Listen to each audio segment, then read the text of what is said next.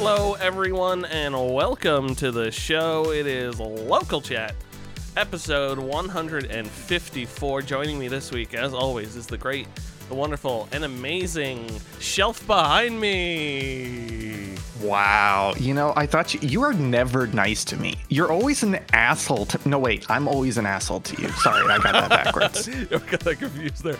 Uh, Ian Gibson's here, as always. My alarm for when I normally wake up is going off. Um, it is a crazy, crazy week uh, this week, uh, folks. But we're still here to talk about video games. The weather is here, uh, anime is here, uh, and we're just hanging out, having a good old time. Ian Gibson, let's get into it. Um, work life is stressful. Uh, tell me about how much you want to uh, r- play video games. Run away. Um, I definitely want to play video games. We're live on Twitch, right? Just doing a quick Yeah, check. We're live on Twitch, so you can't say anything. Okay, that's fine. Okay, all right. Just got to be okay. Let me just cross all these things off my off my list. Um, video games. I've been playing one that you recommended last week. The Gnorp Apologue. Is that how we? That's okay. I I think we've got Gnorp right. Right. That's how you say Gnorp. G N O R P. A P O L O G U, which I'm not even sure if I spelled it correctly. I fixed your spelling. Okay, Apologue. I think that's what that is, right? I think it is Um, epilogue. if you want to look up if that's a real word real quick while I talk about Gnorp Apologue. So this is a um it's an incremental idler.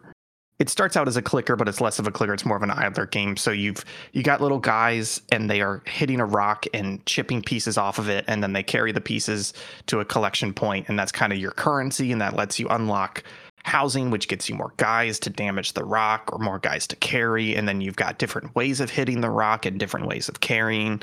It's a pretty cool little game. It's it's very minimalistic. Uh, it's not exactly uh, monotone or monocolor black and white, but it's mostly two colors, white for the people, whatever color you want for the background, and then um, some effects have some colors and stuff. But it's very simple but it it just does a really good gameplay loop. Um, I think I played like ten hours over the past week. Like there was, I want to say Sunday.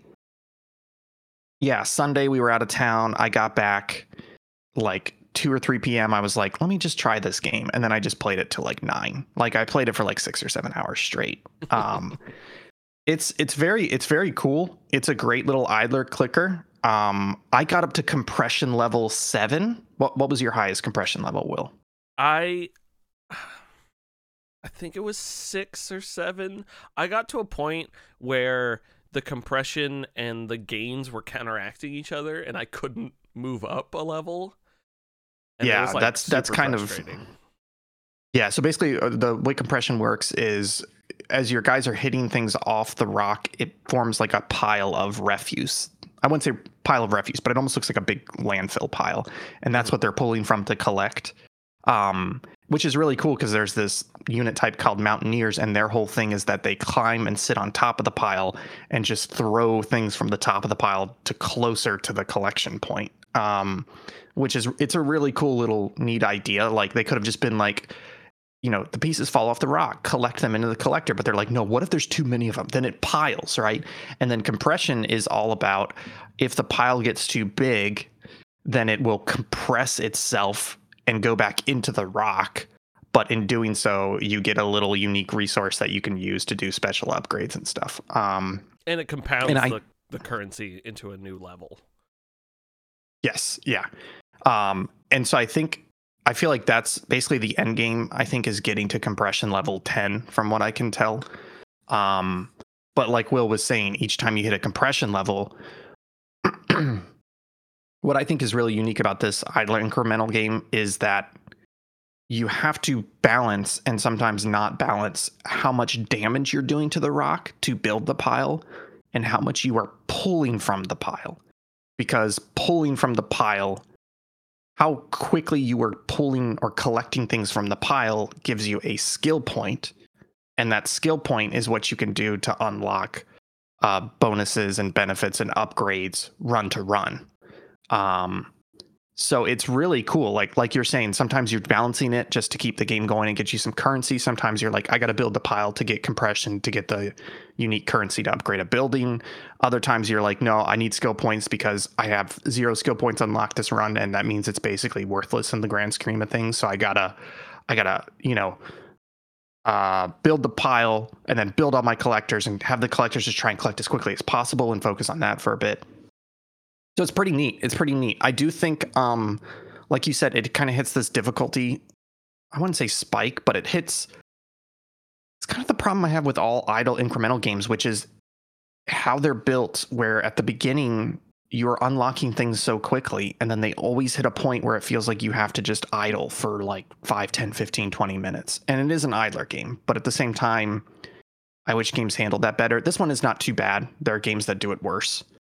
Um, but it's definitely in that moment where I thought about Vampire Survivors. Now you Mhm. you weren't a big fan of Vampire Survivors last year, right? No, I, it, it it didn't quite do it for me. Yeah, and and I think Vampire Survivors was one of those games that I played a lot of. I probably played 30 40 hours of it. But at the end of the day, towards the end, I realized I am still playing this game, but I'm not getting enjoyment out of this game. I'm playing this game because its mechanisms and its hooks have fully gotten into me. And I feel it's not obligated, but I feel an itch to play this game, to keep playing it, keep playing it, keep playing it. And the enjoyment's gone. And that's kind of what hit with Gnorp Apologue as well. Is I was I was like, I'm gonna get to compression level 10. I'm gonna beat this game. But by the time I got to six or seven, I was like, okay, now I'm kind of in the grindy phase. I'm just playing this because I'm already playing it and it has hooks in me, but I'm not Yeah. I, I felt like I hit kind of a mechanical plateau, and at this point now, I would have to just do a bunch of runs and try and min max my skill point allocation. So it's a really cool game. If you're into idlers incrementals, definitely try it out. It's just a shame that it it still falls in some of the genre's problem spots, and it falls a bit into the Vampire Survivor spot of you're gonna stop enjoying the game long before you stop playing it. And for me, that doesn't feel good. That feels like the game doesn't have monetizations, but that feels like a casino heavily monetized mob- mobile game where they don't care that you're enjoying it. They just want you to keep playing it. And I don't like mechanics that do that. Yeah. And and uh, it's funny too because most of the I don't know if it was its specific subreddit or just a Reddit, but it was a lot of posts of being like, "Hey, I just want to finish the game. What should I pick to finish the game?" And it was a lot of those posts, and it was like, "Oh, I, I, I kind of see where they're coming from." And then, um, I was, secondly, I was gonna say it's like a, good idle game needs a second game in it that you can do while the idling is happening. And it, Yeah, it's and- counterintuitive because most, again, idle games, you're not supposed to be doing something while the stuff's racking up. But if someone could Yeah. harness that power and do something, Yeah, you know, it may be time to go back and play Universal Paperclips because I remember it having a bunch of mechanics like stock market and stuff that maybe that's why that game worked so well was because it basically had that. It had enough mechanics going on that you could always go somewhere else while a, a different mechanic was idling. yeah. And I think, like, to some extent, it's completely different, but it's like always having something to do was the great thing about Elden Ring is like that they took Yeah. from Dark Souls where you didn't have to hit your head against a thing for an hour. So it's like you need that in other genres now to like allow Yeah. you to do other things. So Open world idle game. Yeah. Actually, yeah. that's actually not a bad idea. You just mean, go start a different is. idle company while the first one's running. Oh fuck! Wait, Factorio. Well, Factorio. Factorio's Factorio's kind of an idler though, because I was about to say like you you're like oh I need to go I need to go set up my rock idler to feed into my I- here idler. It's the other thing is I quit Factorio when there's I'm stressed because there's too much to do, not because there's not enough to do. Man, I didn't even mention that over the over the holidays I had a after SteamWorld build was slightly disappointing. I had a relapse and I played. Uh, I started Factorio save and I played like twelve I hours know. in the weekend. I saw you, I almost messaged you, and I was like, I can't, I can't get into it. Yeah. We we should we should do a multiplayer again though because I will say the I, I installed a couple mods that I've done before, but the one that I really did was I think it's called Factorissimo, which is basically you build you get buildings and the building is I think the small building is like 12 by 12 squares. Yeah, and you place it down, you go inside it and you have a factory that's uh, you have a building that's 30 by 30 and then you can always put you feed stuff into the building from the outside. So it just made it super organized because like my furnaces taking my iron into my into my iron plate um it was like I just had the miners they have four conveyor belts going off them and they go into this building and the building has a giant iron plate icon on it right? And that's the overworld. That's it. And the other side of the building feeds out iron plates. I go in the building and it's just furnaces. It's like it's an incredible way to organize it and collapse it and it doesn't really feel like i'm cheating in the game. Like i feel like the only game mechanic that i'm avoiding by doing that is trying to fit things on the map around resources and trees and cliffs but other than that, it feels like the same game. It's just way cleaner and more organized. And yeah, let's play Factorio. Factorio. Yeah, let's just play Factorio. It's great. You know that uh, um that uh Minecraft Factorio Satisfactory that isn't out yet, but it had that Steam Fest demo. Is it was pretty good. They had a good way of doing it mm-hmm. where they're um you made platform blocks and those supplied power to all the machines on it. So you would oh, almost that's nice. like that's nice. So, so, anything you connected to that would end up uh, doing that. Yeah. But their their placement stuff was a little rough, but it was also early access. Yeah. That that that is the other nice thing about the factory is as long as you supply power to the factory building, then inside the building you don't have to run any power lines. Everything placed in there has oh, power. That's nice. Yeah. I like that. Um yeah, so it's it's it's really cool. The other thing is um I was Dyson Sphere program recently released their combat update, which means there's now enemies in the game that can attack you and attack your planets and attack your ships. That game, I think I may like that game a little. I think I like it more than Factorio now because mm-hmm. of some of the logistic stuff it does. On their roadmap is multiplayer.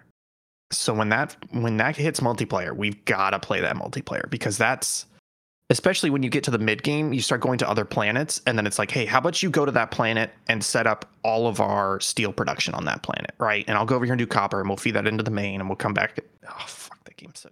Anyways, um, wasn't planning on talking about that today, but I did. Uh,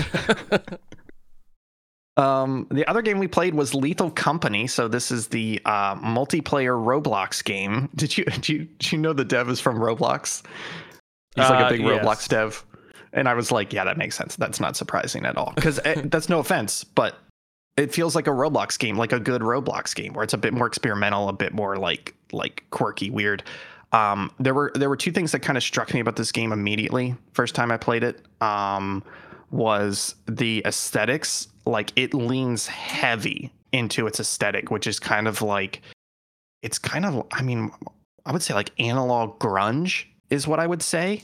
Um, but like with some yeah, and, with some color on it, like even just like the menu texts have like a gr- like the font has a grunge on it, and I love games that pick an aesthetic, understand that aesthetic, and fully implement it, and that's fantastic. And I I really like the look of the game. Um, the other thing was the sound design.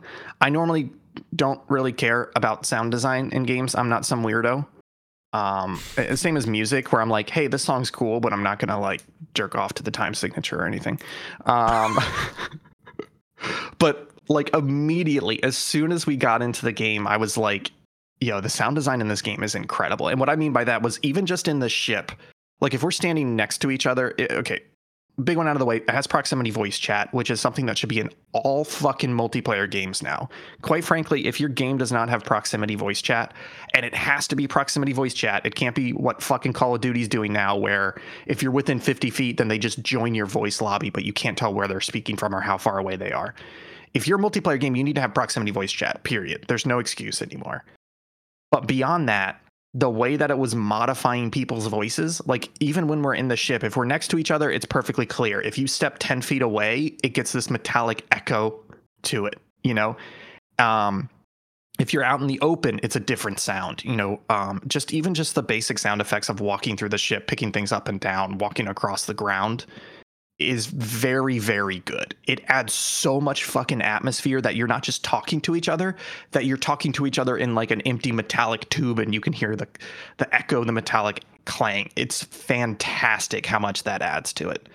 Um and then the other thing was there are definitely some moments when we were playing when I was alone And I, I don't think I'm making this up. And normally it's something I would not like in a horror game, but I think it works really well. There were moments where I was just like chilling in the ship, right? And the doors open. So there's no fucking noise except for like the slight hum of the ship. And I'm like, okay. You hear a little bit of the outside. Okay. And I swear there are, there were not monsters, but they play at like negative 30 dB, just very slight monster noises. Like a little, like, like you almost hear like a little gurgle or a burp. And you're just like, what the fuck's going on? But it's so subtle that it's just like, hey, be on your toes, buddy. Like it's not a jump scare, you know? We're just be on your toes. and it's so it's so good, the sound design in this game. Um so yeah, so we were playing this is my first time on stream. I hopped in. Karen and Will were already in a game, so I hopped in and joined them. And then uh, Chris from Save Data joined us later. Um, my first time playing the game, and so in the stream, I think halfway through, I, th- I think I said the phrase, I think I hate this. Did I say I think I hate this game or I think I don't like this game? I, I can't remember. You know, I tuned you out about 15 minutes in. That's fair. Um, I, in retrospect, I think that judgment, that statement is a bit too harsh. Um, it was more of a knee jerk reaction at the time. I did have some problems with this game though.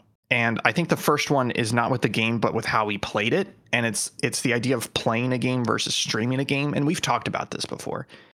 You can't just play a game on stream. You can, but then you're you're a bad streamer, right? You're not just playing a game and sharing your screen. You've got to talk. You got to interact with the audience. You got to put on some sort of entertaining show. Um, that's super important, right? And so when I hopped in, you and Karen were in the middle of a save, and you guys were taking the game in my opinion, way too fucking seriously. Where you were like, don't touch that. We got to make quota. Okay, we got to pick the right planet. Okay, don't open the door. And it's just like, and I'm like, this is not entertaining for stream. So, like, the first 15 minutes, I was deliberately the wild card. You know, I'm clicking things, I'm picking things, I'm running out of the ship, I'm pretending not to hear you. And I think it made for a good stream. But I, it was also, you know, messing with your play style. And I think both styles are are adequate, but it definitely led to you know, a little bit of contention between us the first 15, 20 minutes of the game because you guys were trying to actually play it. And I'm trying to, to, you know, push the boundaries a bit and see what fun you can have in the game. I, I I'm pretty sure you guys felt that tension as well, right? Between the different play styles. I seriously considered never playing a video game with you ever again. Uh, but I understand what you're saying, and I think there's that point where that game becomes a very good stream game, and I was just I was trying to fast forward to that point with you, and you were trying to slow down and keep it in where you were because and, and I think the other problem is we only had 3 of us and then 4 of us where the like modded 6 or 7 people is a little bit better in that game for streaming because you have the separate groups that can go off and do stuff and when someone dies you can cycle through all the people. But yeah I, I think i think it was just like us both sides trying to like make an entertaining stream and i think we kind of clashed in the middle. Yeah. Yeah. I i i will push back on that slightly though i don't think you guys were being, trying to be entertaining at all. You guys were super laser focused on just playing the game and that was not fun for the stream. So but yeah. I, I i do think at the end of the day we had a good stream though. The clash plus the weird shit i was doing like like there was a there was a very good moment right where where um we finally land on a planet and I, I pick up the walkie talkie and you guys are like, okay, we're gonna stick together. Don't pick that up. You don't need that. And I open the door and I fucking take off running, right? And I take off running, I turn around and rock, and you guys are just like, no, Ian, wait, you don't know how to play the game. Wait, wait. And I'm just like, in into the stream, I'm just like, they're treating me like a baby. I'm gonna I'm gonna be a wild card. And I'm just like run around the rock and I like and I would like open the mic on the on the I would turn the walkie-talkie on, open the mic, and be like, "Hello, can you hear me?" And then immediately turn the mic off and just keep running. And so I ran for like a minute in just a circle. And at some point, I could hear you guys being like, "Hello, where did he go?" Like off in the distance. And I just do a circle and I get back in the ship. And I'm like, "Let's see it how long it takes them to figure it out." and so I'm like, just talking with the stream, dicking with the computer and the microphone.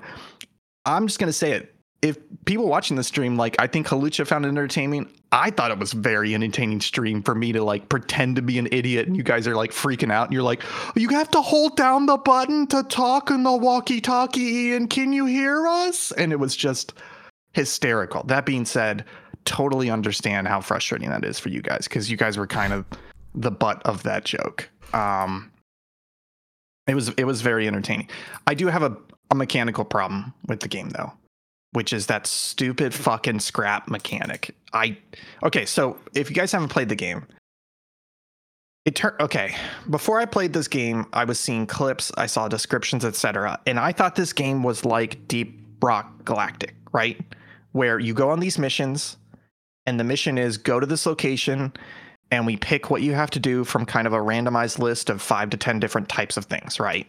You know, uh, go here, pick this up, uh, defend this location, take a picture of this guy, you know, get four people to this location, you know, get on and off in three minutes or whatever this game, admittedly early access, does not have that. This game is just one thing, and that one thing is basically fucking boring, which is land on a planet, go into a building, keep clicking the right mouse button to scan for objects, pick up the object, take it back to your ship, and then go to another planet and sell it. That's the core loop of this game, and it's inherently built into the loop of this game with the whole quota, you got to sell enough, etc. And that's not fun. That doesn't feel good. I, I, I don't know. How do you feel about that? Uh, I like it because I like just exploring the facilities and like hiding from the monsters. Plus, there's a point where like that's good. You don't have to do anything anymore. Like most of the time, we just collect all the scrap from the first couple planets and then sell what we need to reach quota and keep what we don't to reach the next quota. And then you don't have to find scrap the rest of the time. You can just like go around and explore and check out monsters. But I, see, I, th- I think that's I think that's a point in my favor though, because you're saying you are deliberately playing the game in a way such that you can avoid the main mechanic. No, that's and just that's a way you, you, can play it. I mean, I don't think collecting scrap. I mean, it is the main mechanic, but the main mechanic is just it, like exploring and checking no, out the monsters. No, I was thinking about that because I was like, oh, it's early access. They'll just add additional mechanics, and I'm not saying they won't, but the fact that there's a quota and you have a limited number of days and you have to hit the quota else your end your run ends the entire run is built around collecting scrap. Yeah. And i think i think that's a bad decision. I, i'm not saying get rid of the scrap completely. I'm saying they need more variety. They need instead of scrap it should be jobs right? Yeah. So there should be like hey, hey we have a list of jobs. One job is go collect the scrap. It's 200 bucks worth of scrap right? Or hey we got a weird monster on this planet. Go take a picture of it you know and we'll give you a, a wonky little camera so it's something they could fix. It's just the way that it is right now. You're right. There's a lot of fun in exploring, etc. But I, I when I think about playing that game, I want to play it with friends and have chaos and etc.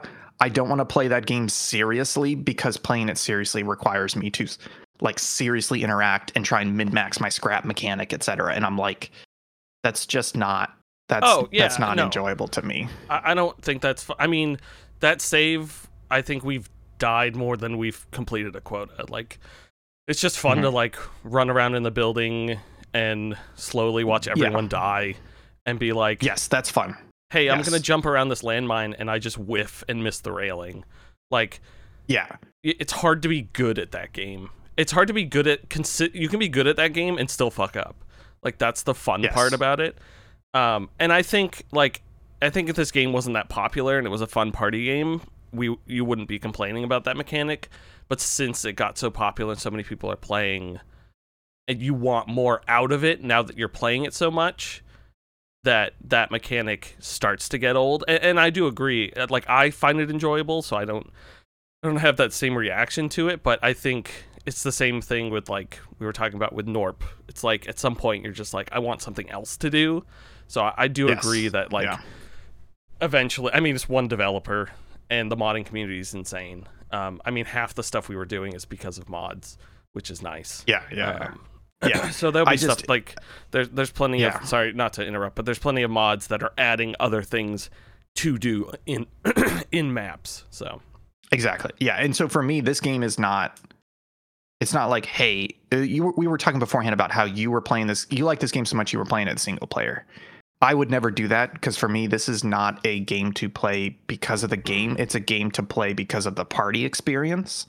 And so, you know, no offense, but if like you and Karen were playing, you're like, come play local chat with us. I'd be like, no, it's not the right party, right? Like I know we're I know we're not gonna it's not going to be a fun time with you guys because we have different play styles. Whereas if like there were more people, I think Save Data is going to play it tonight, and they invited some of us. I may hop on for that. I don't know. It's it's like if the party's right, then hell yeah, you, let's do it. it. It's like D and D in person, right? Like D and D is a cool system. It can work. It cannot work. It really depends heavily on the party and how they're playing together. Yeah. Um, and that's that's. I was going to say that's nothing against Lethal Company, but I think I think that is a bit of a something against Lethal Company because if it was a great game, there would be enough there to pull me in regardless of the party or uh, solo. I, I should mention it's st- still cool. I, I, I didn't. I, you might have misheard me. I, I play. I meant I played it offline, like not streaming. I would never play this game solo ever. Too terrifying. Oh, okay. Okay. I, yeah. Gotcha. I played gotcha. it offline with, with Karen and Chris and Vic, and I would say I, you know, and I I hate to say this, your playstyle's great. I just wanted you to understand the game we were playing before we got to that type of playstyle because that is how all the other streams have gone is that sort of nonsense. And it just it and i know you didn't mean it this well it just felt like deliberately hey i'm going to stream this game that they like and shit on it the whole time and that's how it came across. And oh, and i oh, know you no, didn't no, no. mean it that way but like that's why i was so pissed off because it just felt like that the whole time so I think I think there's two things going on here, right? And this is this is getting into this is couples therapy, right? there's two things going on here, and and one is my fault, one is your fault, right? So one is my fault because when I got into the game, you guys were trying to show me the game, but my ego got in the way, and when somebody starts to like talk down to me and baby me and be like, "Here, does this? Don't touch that." My knee jerk reaction is to me be like, "Fuck you! I'm smart enough to get this," and so I just start dicking around, right? That's that's a flaw I have. It was the wrong reaction to what you guys were trying to do. I'll admit that. The other thing that happened there that I think is your fault is before I played local company, the only thing I think I've ever said about it was I don't want to play that game because it looks like a scary game. And there and me being off local chat for several weeks and you guys joking about it has turned into this somehow thing where I'm going to shit on this game and I hate this game even though I've never touched it or talked about it. So I think that is you expecting me to hop in the stream and shit on the game is something that you have made up based off of uh, zero factual yeah, evidence. Yeah. I, I, will say we, we were teasing you about that a lot. Going into the stream, I did not. I, when you said you were going to stream it, I was genuinely happy and thought so.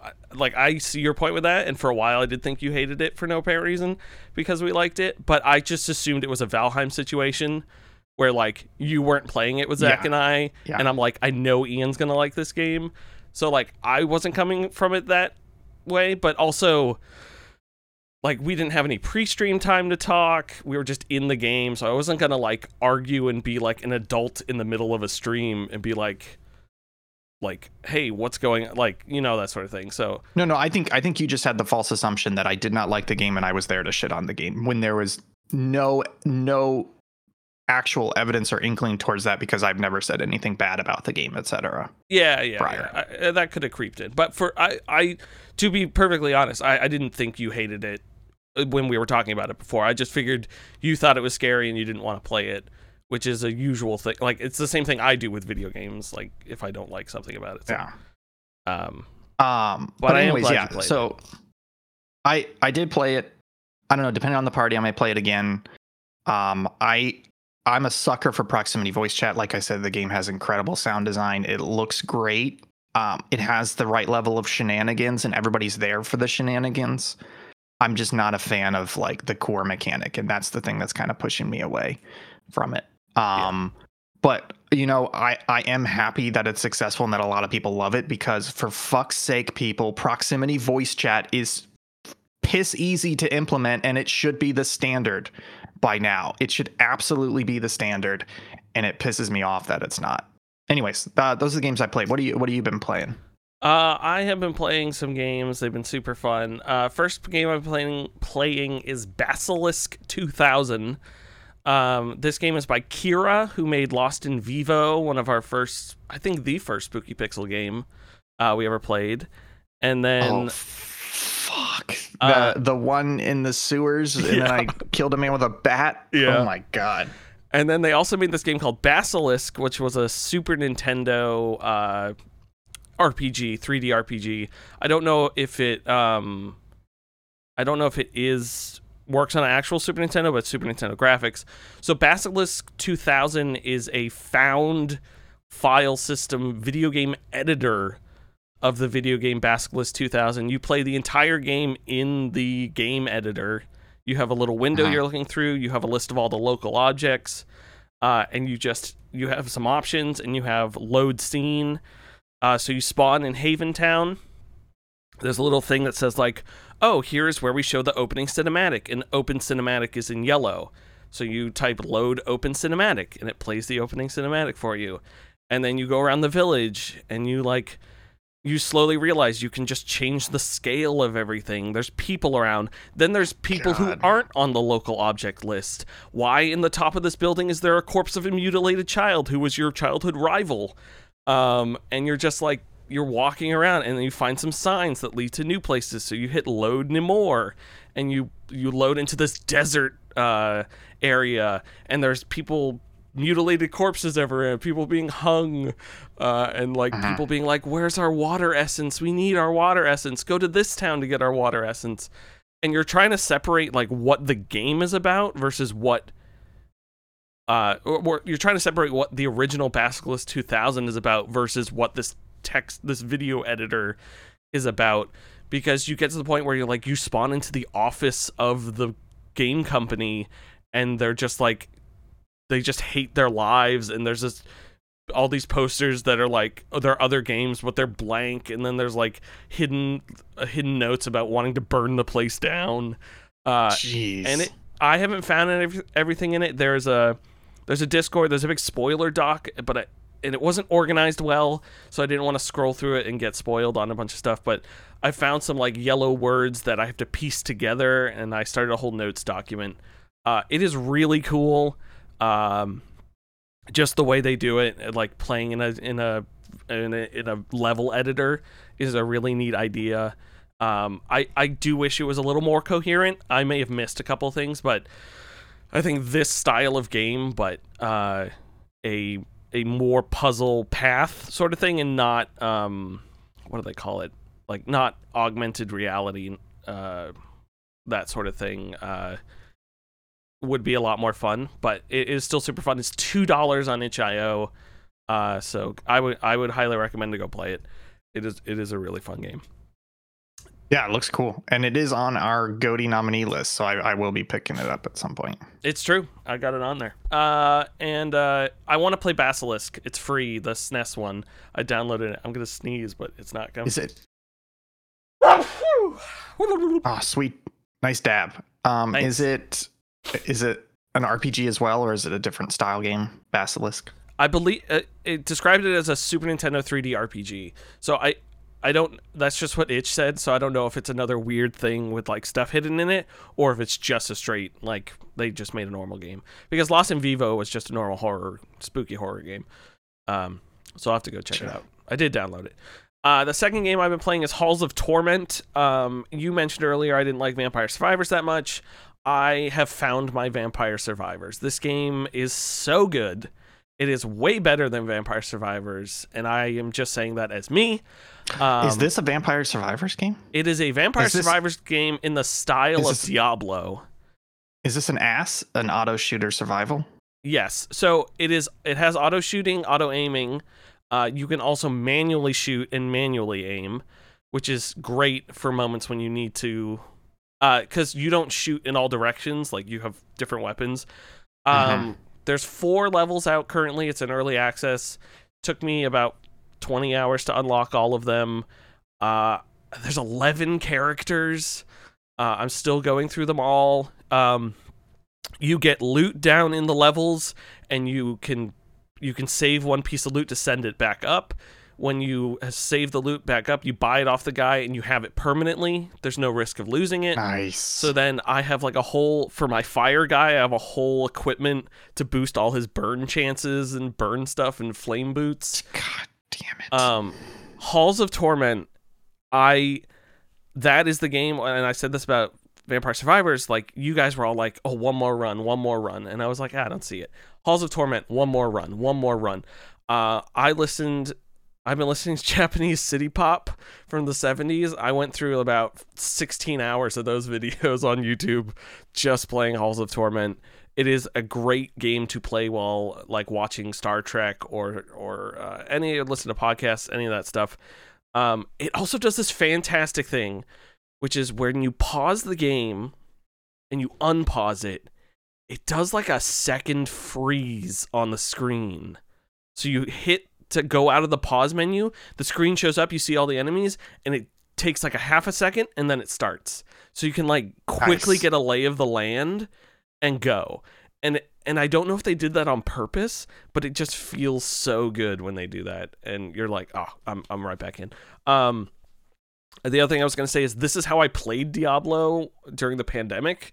Is at some point in Diablo 1, you just have to avoid all the enemies and try to hit them because they're going to hit you for way too much damage. So it just it felt like this is the what Diablo should have been all along. Um, it is it is really good. It's got some of the power ups from Vampire Survivors where it collects all the stuff together. Remember, remember Diablo 4? Yeah, terrible. I sure don't. Halls of Torment is a better Diablo 4. I know. I've purchased it. I just purchased Halls of Torment. I, I gotta be honest. I was a little pissed. I know I know we're doing Goaty catch up, but when we compiled our Goaty list and we're like, okay, these are the games everybody should play. Seeing a brand new game I've never heard of at number seven on your list, along with Basilisk 2000 at number nine, I was like, which fucking asshole is adding games to my to-do list? But I'm so I- happy that I look at Halls of Torment and I go, oh yeah, I'll fucking play this game. I'll fucking play this game. I'm, it's not a chore anymore. I want to play this game. I sent my list to Karen with Bass uh, with Halls of Torment at like 20 and as I was playing it I was just slowly updating it up and up and moving other Uh-huh. games down and I settled at 7 even Basilisk 2000 I think I could have bumped down but I at that point she was calculating but yeah Halls of Torment Basilisk 2000 just for the gall of what they were doing but Halls of Torment is just so good very very good Yeah. Yeah. I'm Um, excited to play it. Good. I'm glad. I'm glad I can get you these games. It's funny too because I, I keep wanting to message the Discord about them, and I was like, no, I'll wait for local chat, get some get some uh, live reactions. Uh, and then Generation Zero uh, is like a solid seven from a couple of years ago. Uh, you may remember this. It's very much that artist style. This is the game.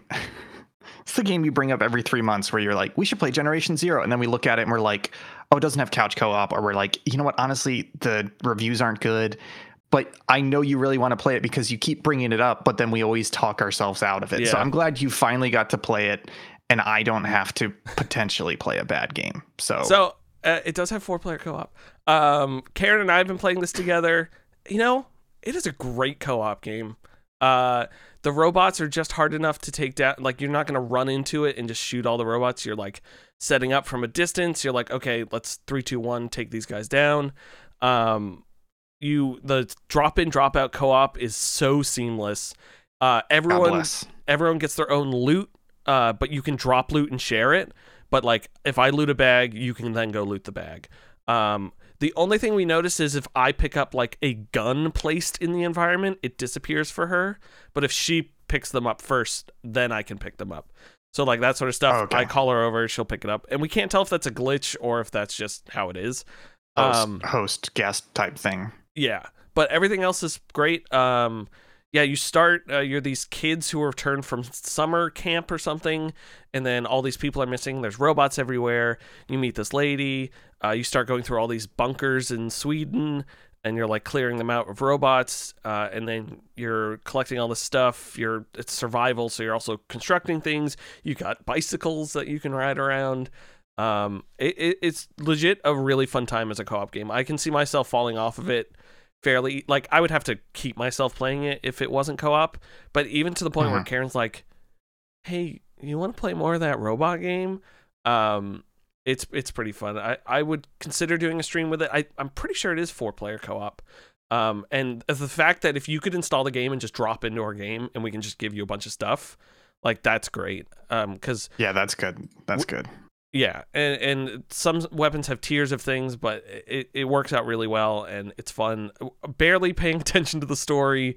It's basically like, oh, I think all the all the survivors are here. They're not there. They're at the next place. And it's kind of moving you forward. Uh, the robot, the sound design's really cool. The robots like do these weird like guttural barks and like Mhm. and like stuff like that, and you're like, where is the robot? And then like the other time, the robot is through the uh, is stuck in the corner of a building, and you can just shoot him from far away, and he won't come after you. Uh, so like I said, solid seven. Uh, pushes it up to like an eight with the co-op. Uh, it's really fun. So uh, yeah, Generation Zero, highly recommend uh, for co-op Cool. if you have a friend. It's also on Game Pass. Is the other reason we're playing it. So uh, and and we can play cross PC and Xbox, which is great as well. Uh, yeah, that's it. Okay, let's move into the games Jake's been playing this week. We can talk about no, Jake is not here this morning. Tetris, Ian, Tetris. Did you know it was beatable? I did not. That's why um we're talking about this story. US teenager has become the first to beat Tetris. Tetris on the NES. Um so basically what happened was that he got to level 157 which crashed the game. It's kind of a kill uh, that's usually what they call a kill screen in the arcade, right? Where you get to a point where the game is just like can't function anymore. Yeah. Um, people didn't even believe that there was a kill screen. And according to the BBC, quote, remarkably, until a few years ago, bel people believed it was only possible to play up to level 29, uh, unquote. So this is just wild. Did you?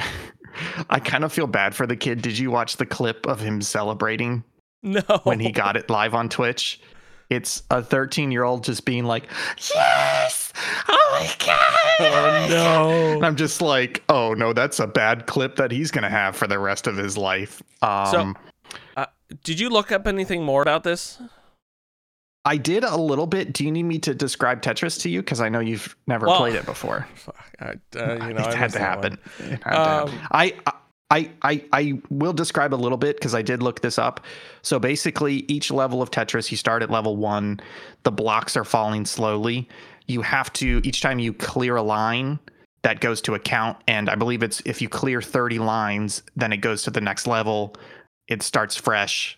The blocks fall a little bit faster. You clear 30 lines, you go to the next level.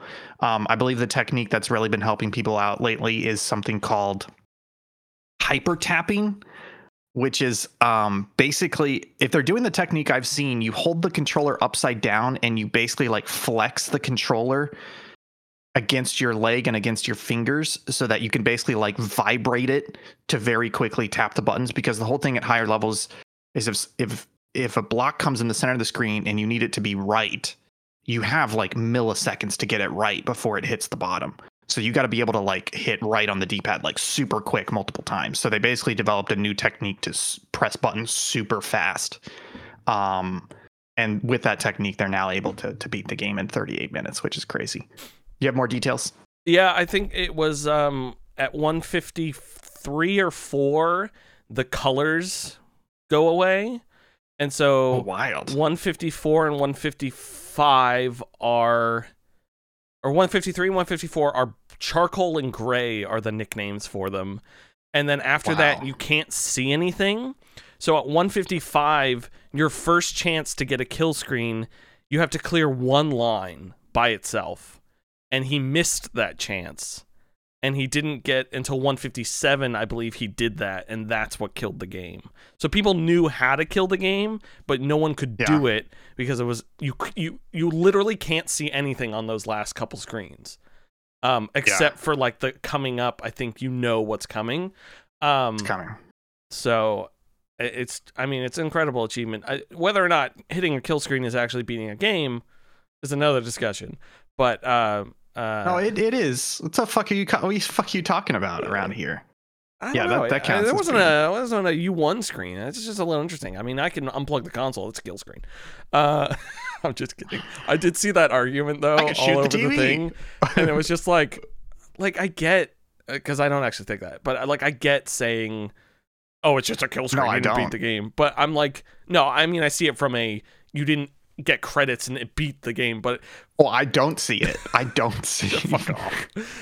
They Um, didn't add credits, then fuck off. That's the end. You know. Uh, It's just Yeah. wild. I mean, good for this kid. Not much Yeah. uh, going for for this gen that generation, so good for him. yeah. Yeah, everybody else out there playing Fortnite. I was so surprised how I was honestly most surprising thing was that he was 13. I'm like, holy shit, the kids aren't just playing Fortnite. Like they actually are continuing like the old retro speedrun tradition. Do you uh, uh Will, quick question. Uh do you give any shits at all about a Horizon MMO RPG? Um, only it's funny more the MMO part than the Horizon part. Like anytime a new Um, MMO is announced, I'm like, oh, that sounds cool. Like I love a good MMO. you know, you guys talked about this. I wasn't on the episode where The Last of Us Online was canceled. Um, did you guys happen to see the leak of the main menu screen from The Last of Us Online, No, which is another Sony game?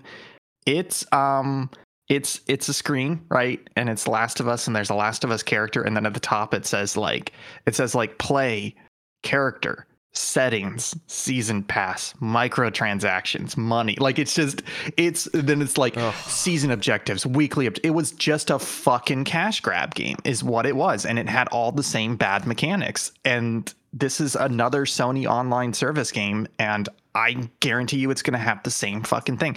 So part of me is like, Horizon would be a cool world to have an MMO in, and you know, just think about the world events around a giant, you know, uh, Stegosaurus giraffe, whatever. You know, like it's the makings are all there.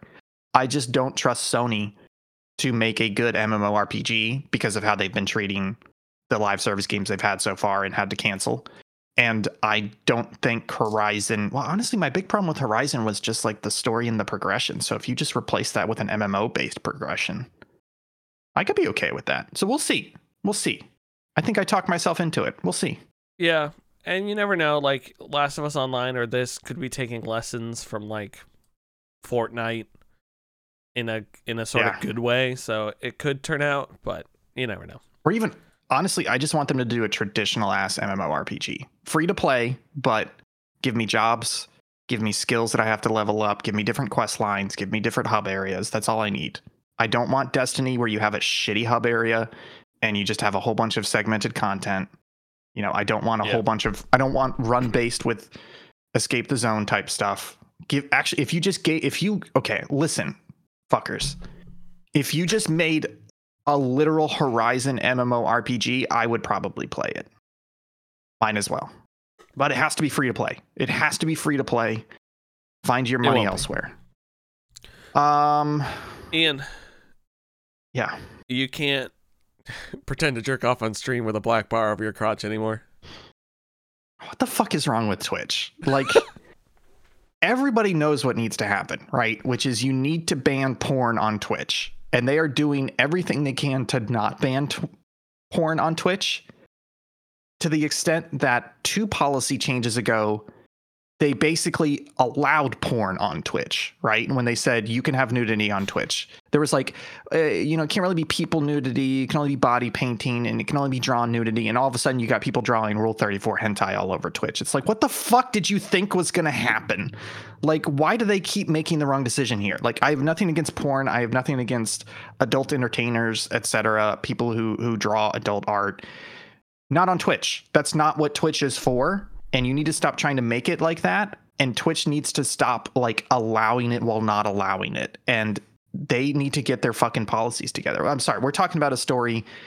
Okay, let's let's roll back a little bit. I don't want to take up too much time on this, but the meta was hot tubs, right? Wear a bikini because you're in a hot tub, and the Twitch rules say you're allowed to wear a bikini because you're in a situation where you would normally wear those clothes, right? Mhm.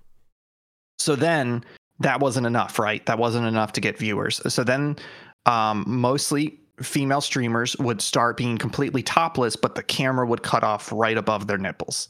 So you would see lots and lots of cleavage, and there was implied nudity. And Twitch, Twitch's reaction to that was to say, you know what? We're changing our policy. You can do that. You can also show nudity as long as you're not showing genitalia. And you're allowed to show animated nudity and drawn nudity, etc., in, a, in an artistic setting. So they basically opened up the floodgates, and then for two or three days, people were just showing animated porn like on a day. Twitch all the time. Yeah, it was like a day, and then they came back and they're like, "Wait a minute, we fucked up. Never mind, no nudity." Um, so they rolled that back. But then the new meta became censor bars, where you would have streamers who were completely nude, but they had censor bars either digitally or physically placed over their genitalia, just the genitalia. So they're basically, they called it implied nudity, but it's like 99% nude. And Twitch finally, uh, yesterday or the day before, basically came out and said, we are going to, quote, prohibit implied nudity while streaming on Twitch. Uh, in response to a recent meta in which streamers are using black censor bars or other items to block their bodies or clothing. It's like how like how the I think part of the problem people will always try and get around the rules, but I think the problem is that Twitch is trying to be happy to everybody, and this may be a little bit controversial, but I think what's happening is that they're falling a little bit into like the the modern mentality of don't victimize anyone and therefore we cannot enforce our rules and we have to go the opposite which is when any group at all gets criticized, we have to come out with a policy that allows that action. So, hot tub streamers, that was kind of the start of it. That was women just wearing scantily clad bikinis on Twitch for no reason at all. And Twitch, instead of coming out and saying, no, you have to wear actual real clothes, this is not a porn site, they said, yeah, you know what? Actually, we're going to allow you to do that as long as you have a hot tub in the stream. So, what do they do? They put a fucking inflatable hot tub in the living room behind them. Like Twitch just needs to come out and be like, we're not a fucking porn site. No, we're not going to allow it. Instead of trying to make everybody happy and please all these different groups and try and be the cool guy that's not going to like victimize different groups or come under any sort of accusation of discrimination.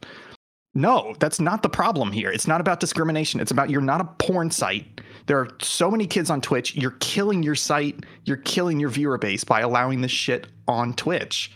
I don't know. Am I off? Am I off base here? Am I getting no, too upset? I, I mean, I, I slightly agree. Like, I think Twitch should. I mean, if if I think Twitch has an opportunity to provide a safe space for not safe for work streaming.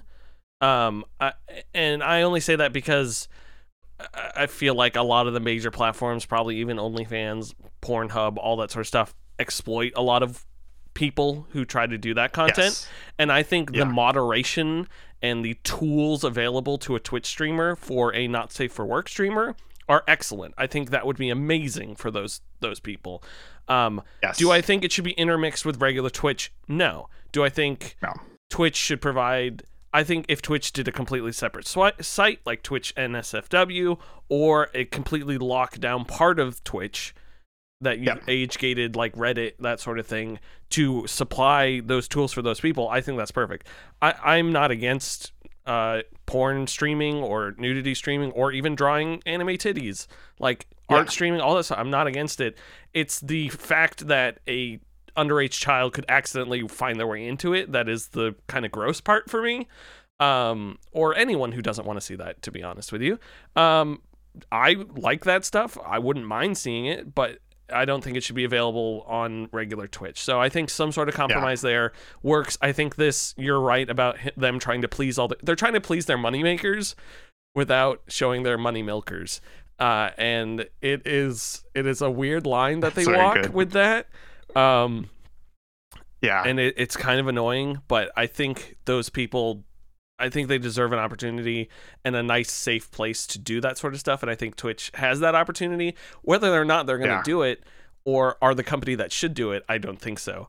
But uh, that's like at least where I stand on it is is that could be something yeah. they could reach eventually. I don't think they're ever going to because they're probably they're not a great company and they haven't done things very well. And I think I think I think you're totally right. It, it's it's it, I'll talk about Twitter briefly. It took me several years of using Twitter every single day to realize oh, you can have porn on Twitter. Oh yeah. They they can do but they do an incredible job of somehow detecting and segmenting that off. So if you want to, you can get into porn Twitter. But if you if you're not into porn Twitter, if you're not viewing those accounts, you're not following any of them, you will not see porn on Twitter. I, I think that's it's it's not quite true today because the company's gone downhill.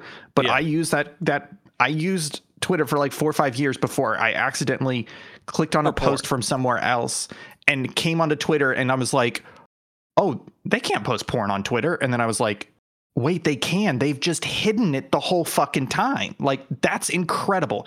That's what they need to do with Twitch. And the, they they talk about it in here.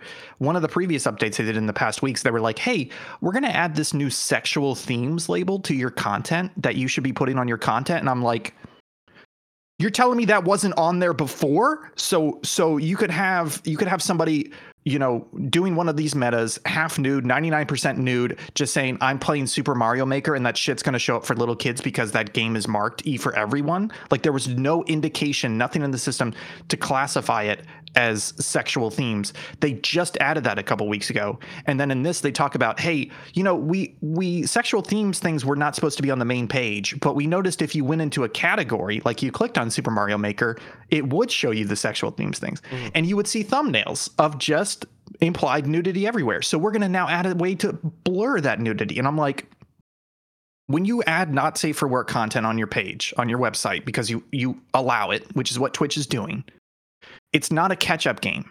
It's not a go ahead, do whatever the fuck you want, and we'll come in after it and start implying these mechanisms, uh, start start applying these mechanisms to block it for certain underage viewers, etc. No, this is super serious. It's like credit card payments.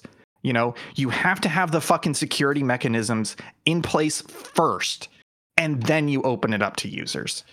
Yeah. They are doing this completely backwards, and it's it's fucked. And I get upset because it's you know I, I uh, my nephews they watch Twitch, and it's like I don't want them coming across this content.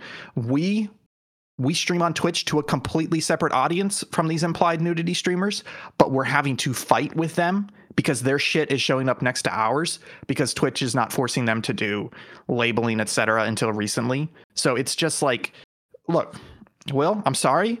If you put our stream next to porn, we're always going to lose. Uh, if I see our stream next to porn, I'm clicking the porn, right? Yeah, like, why the fuck would I watch us? And the problem is like, exactly like you said, they're going after the money makers on the porn side without realizing that those money makers don't give a shit about Twitch. Twitch is not about porn you can have a not safe for work section, but you've got to go to your core base, and your core base is gamers and craft streamers, etc. Yeah. And, Sorry, and I'm getting upset. Yeah, and I should clarify as well. I have no issue with people using what God gave them to make money.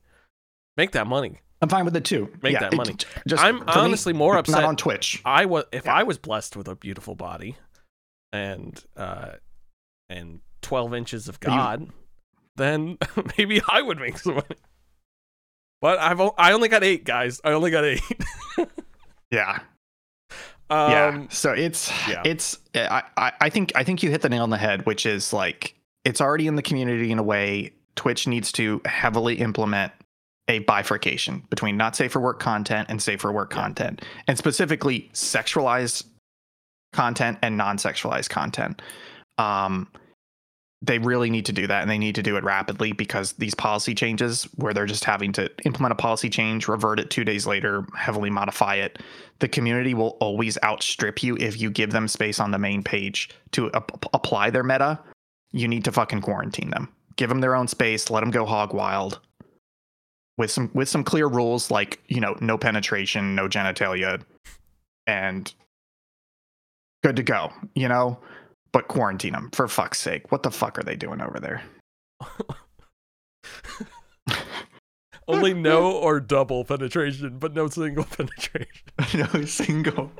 Only know we're double. God. I, you know, the crazy thing is, like, all the shit they've been, this would never happen, but all the, do you remember when Fortnite, when Epic got in trouble for, I forget what exactly it was for, but they basically got in trouble for exposing a lot of inappropriate monetization mechanisms to children and there's laws that like prevent you from doing that to kids there's laws preventing you from showing you know pornography and sexualized things to kids twitch could go bankrupt tomorrow if the government actually looked into it and said wait a minute you're showing these tits to everybody and you and your stats show us that you have at any moment in time 100,000 underage viewers and they're just seeing this on the main page like I don't know how they're not freaking out about this because this is how companies die because they have inappropriate content and they don't age gate it properly. And that shit comes with fines. It's like I'm just making up a number here, but I believe it's a per offender fine. So it's like 2000 bucks per kid per offense and it's Jeez. like that shit will bankrupt you so quick. It's it's wild. It's wild. Um yeah, crazy. Crazy stuff Twitch. um do you want to skip to the wish list spot? I'm assuming you got to leave in a minute. Yeah, let's just skip it. I mean, the other stuff, nothing super super crazy here. Yeah. Do you, uh, or sorry, I want to. I meant to say, do you want to skip to wish list spotlight? You want to just go through it quick? Oh yeah, yeah, yeah. Uh, so Silent Hill 2 remake and Metal Gear Solid Snake Eater remake are set to release in 2024, according to a PlayStation blog post. What's this joke about? I I meant, do you want to skip to wishlist spotlight and just go through the wishlist spotlight quick? I so I feel like I said yes, and then you and then you backed up and said no. I mean, do you Oh, want to skip? No, I apologize. I thought I thought you thought I was skipping wish. Okay, just do wishlist spotlight. Done. Is I'll this go to bed. is this mine? I thought you put it there, unless Jake put it there. I think Jake put it there. Oh, Let's I wrote it. great call Let's for no reason. Let's skip wishlist spotlight Okay, this week. let's then, get wishlist 'cause spotlight. Okay, let's get out of here. I'll tell It's you what the wishlist game. spotlight is. Wishlist spotlight, folks, is Halls of Torment. Go check it out. Go check it out, please. It's so good. Uh, okay, I'm gonna hit the outro button then. Folks, thanks so much for being here. Uh, you can find us subpixelfilms.com where you can find all of our beautiful, beautiful content. I've been your host, Will Crosby. That has been Ian Gibson joining me. The weather is looking great in Dallas today 38 degrees, 58 degrees. I'm very excited for that. Uh, don't forget to adjust your VCR. Um, we will be back uh, Sunday at 4 p.m. with a wonderful David from Save Data. We'll be playing some Psychonauts, uh, episode four, I believe. I apparently we've done three of those, and I don't remember any of them. Uh, I just remember the Milkman. Um, and then, of course, Tuesday. I don't know what we're doing. Uh, are we doing Speedrunners. Speedrunners. Speedrunners on We're gonna Tuesday. Yeah, we're gonna try and premiere Speedrunners. Not sure the time yet because we may do longer eps. We'll we'll have to see. It's gonna be fun. Uh, and then local chat again on Thursday. Uh, yeah, thanks everyone, and we'll see you all next week.